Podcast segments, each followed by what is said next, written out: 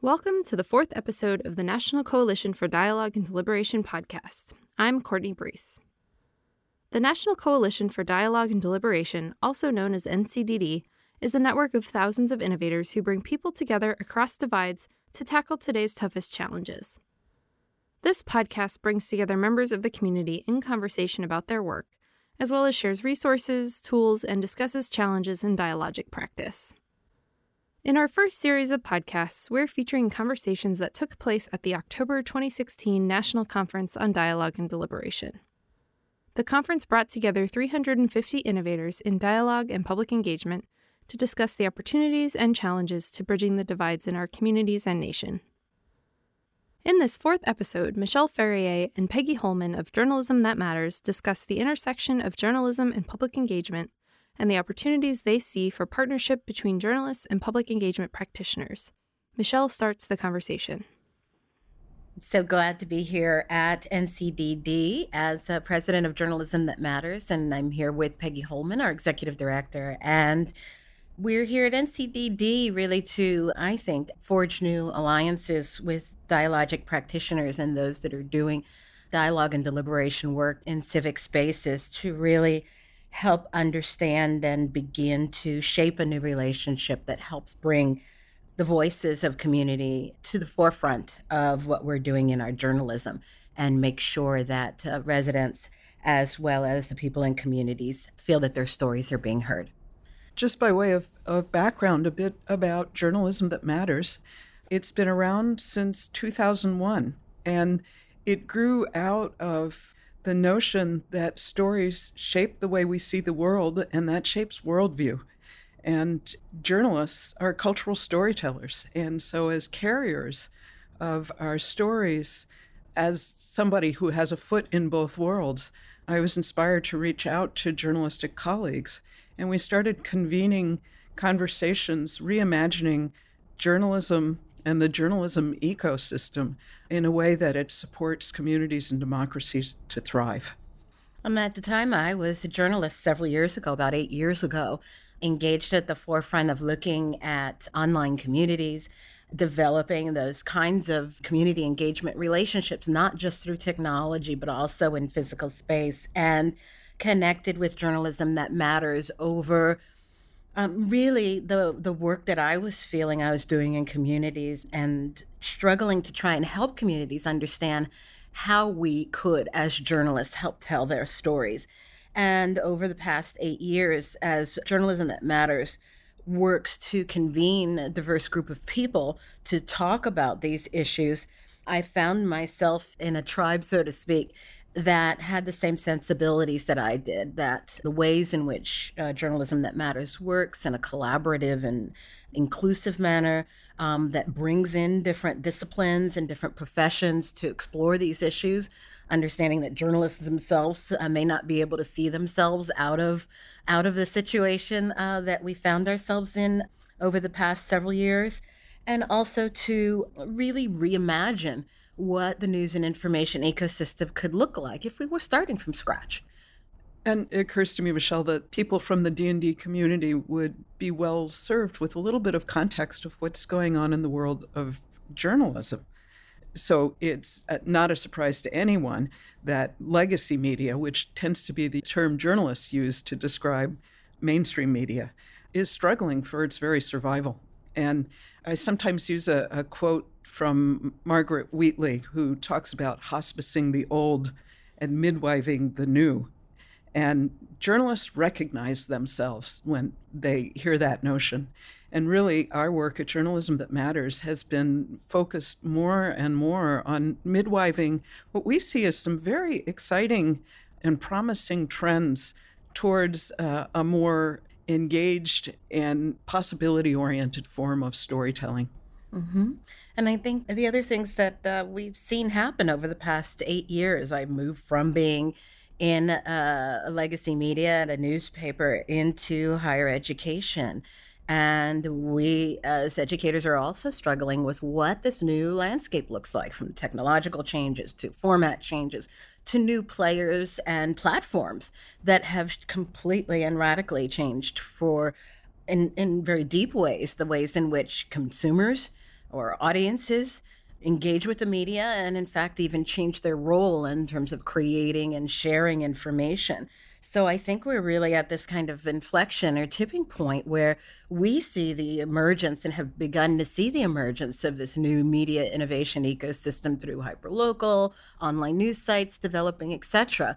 However, the missing piece, I think, out of what we see emerging in this landscape is really bringing in um, not just bringing in the voices of the community, but really finding a new role for journalism in helping communities to thrive, to actually helping them move beyond providing news and information, to be in action around the values that the community has collectively discovered and chosen to move forward with. And so, beyond what we might call user generated content, which is uh, one way of looking at community engagement that is more transactional we are looking for a new kind of role in relationship to community as a community broker, community weaver.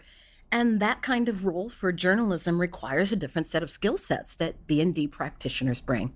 And one of the things that I find particularly exciting about this potential connection between D&D practitioners and journalists. I, journalists have something to teach about storytelling and D&D practitioners have something to teach about engagement. Uh, and something I hear both communities beginning to talk about is the notion of civic space, those places that are really, as Michelle was saying, reimagining a different way. And I've been hearing just in the last few years more journalists talking about the notion of a 21st century town square and what does that look like. And while I think that that remains to be invented. Certainly has uh, an online aspect and a face to face aspect of it. I think that both storytelling and community conversation are essential elements of that new kind of civic infrastructure. And also, Peggy, over the past several years, we've seen a movement in communities and cities and regions to begin to look at this question about how they can become sustainable, how they can begin to look into the future to make sure their housing and their transportation and their infrastructure and jobs are available for their residents into the future. And in working with communities as well as cities and that framework that they're operating from. Communications is not in that framework. There's other pieces, as I mentioned, housing and transportation and jobs and employment.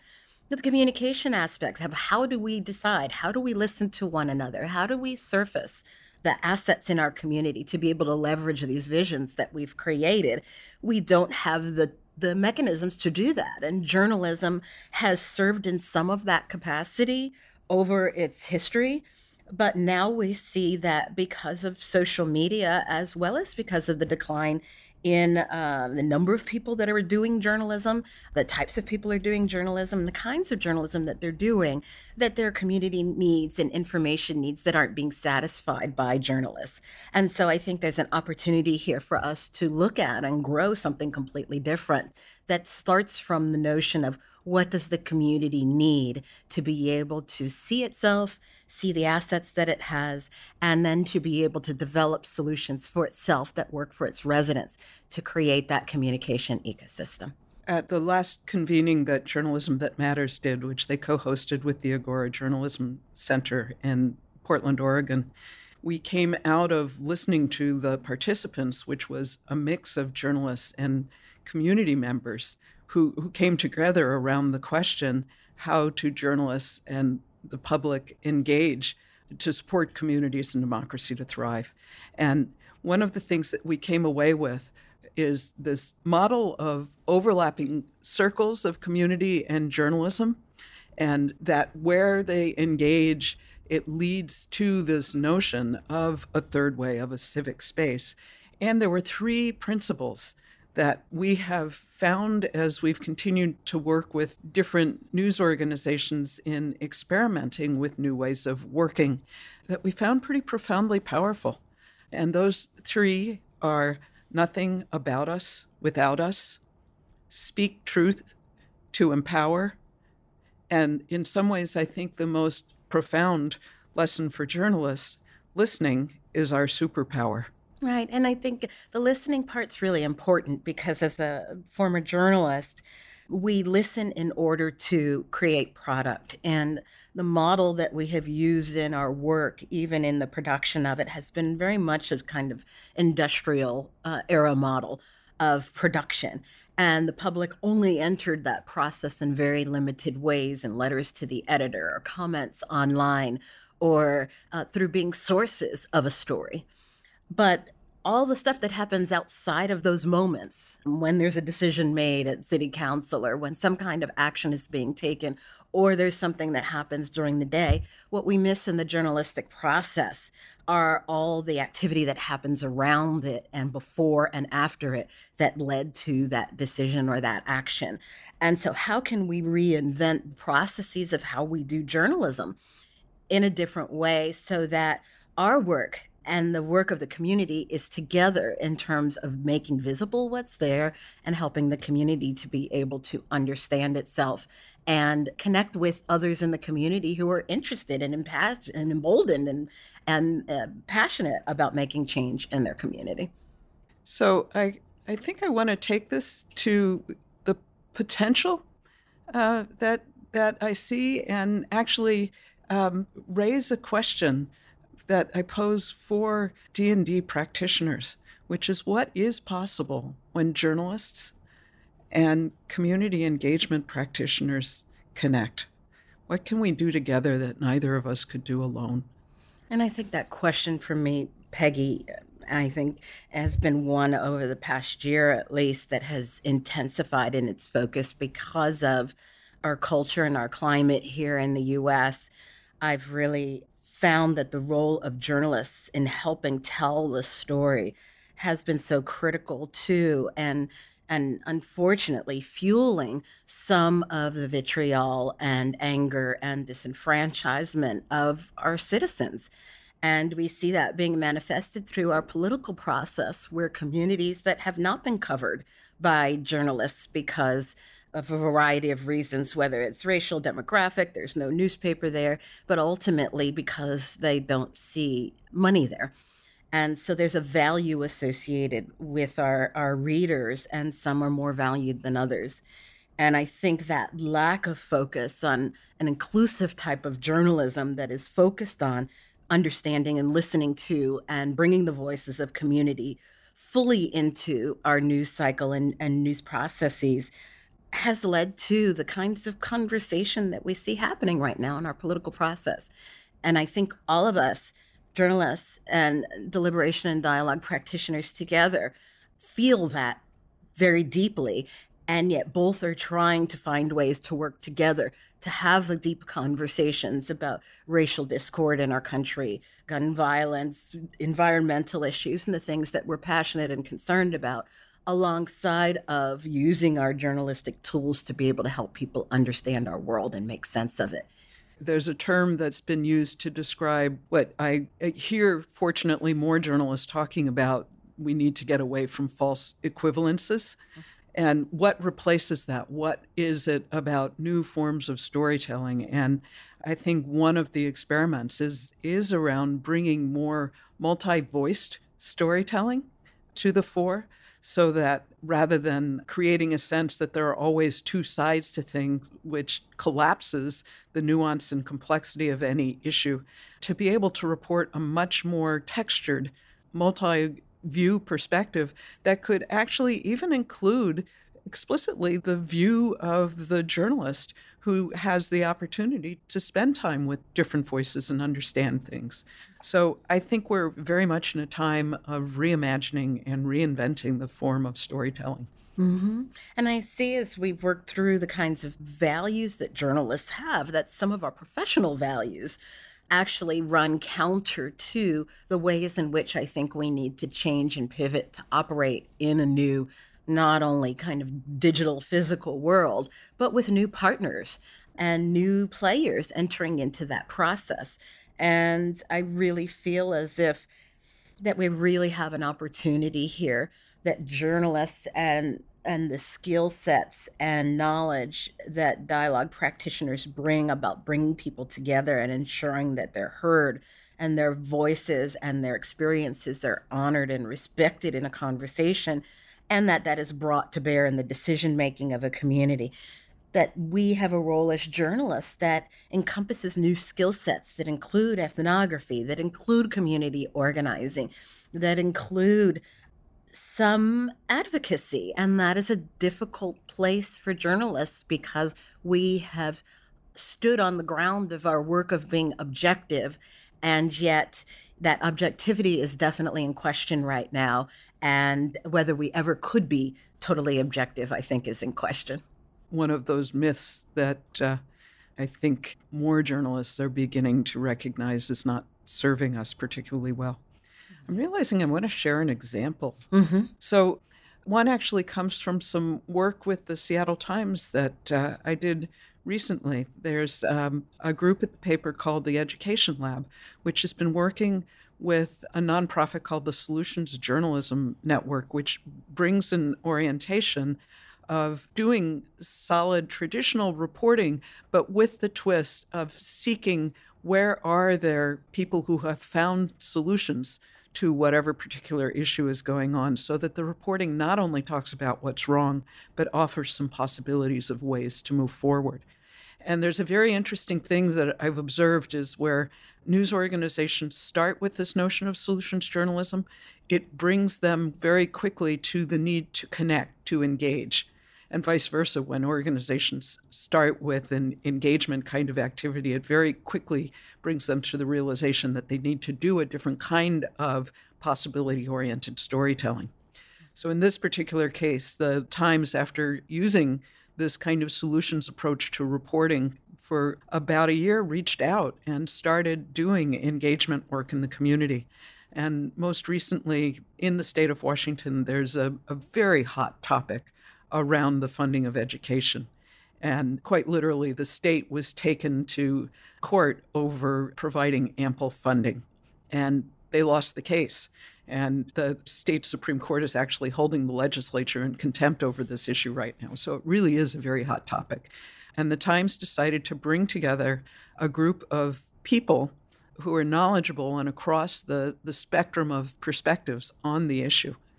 And out of that convening, which included public conversation, but also included a non traditional way of doing this rather than a panel of everybody saying their five minute pitch, we set this up where people got to witness a conversation amongst people who have been thinking deeply on this topic.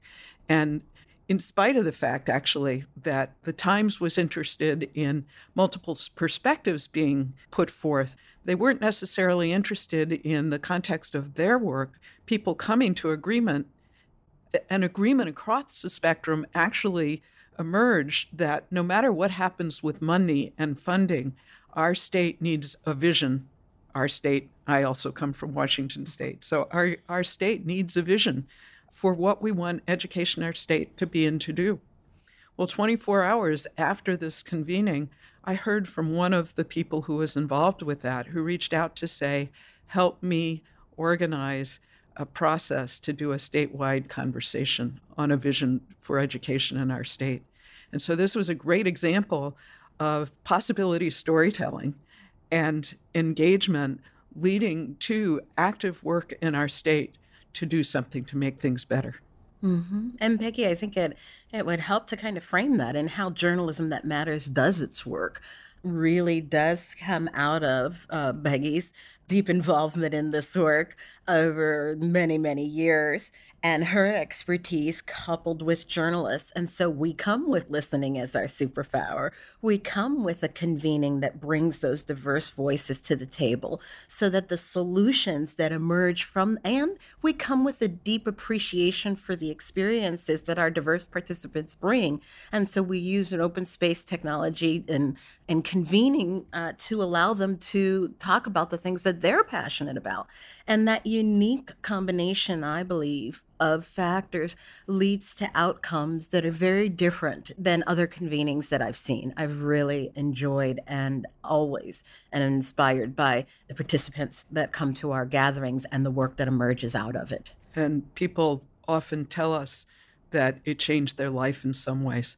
Sometimes they find new and unexpected partners. We actually have somebody who will be part of the conference this afternoon who came to one of our gatherings and left inspired to start a network of nonprofit independent journalists, which has really changed the trajectory of his work. That's a common experience. And one thing I want to say to you D&D practitioners who when they think about journalists think about how do I get them to cover my stories? The thing that I would say to you is to leapfrog past thinking about it in a transactional way and seek out journalists to form a relationship, to look for partnerships. It doesn't happen overnight, but some of the best work around, actually there's an example in this D&D community called What's Next West Virginia that has been just a stellar partnership between a public television station and a D&D practitioner that has really gone statewide in convening very deep and meaningful conversations about the future of the state. And I think, Peggy, you point to why people come out of this space. I think, like myself, I found journalism that matters because I was seeking a different way. And the forms and processes of journalism were continuing and conspiring almost to constrain my activity. But I was uh, developing an online community for a newspaper as managing editor there and really had to create new ways and new pathways of doing the work. And so I found journalism that matters and was able to also find a new set of skills and a new passion and almost a space to be able to breathe.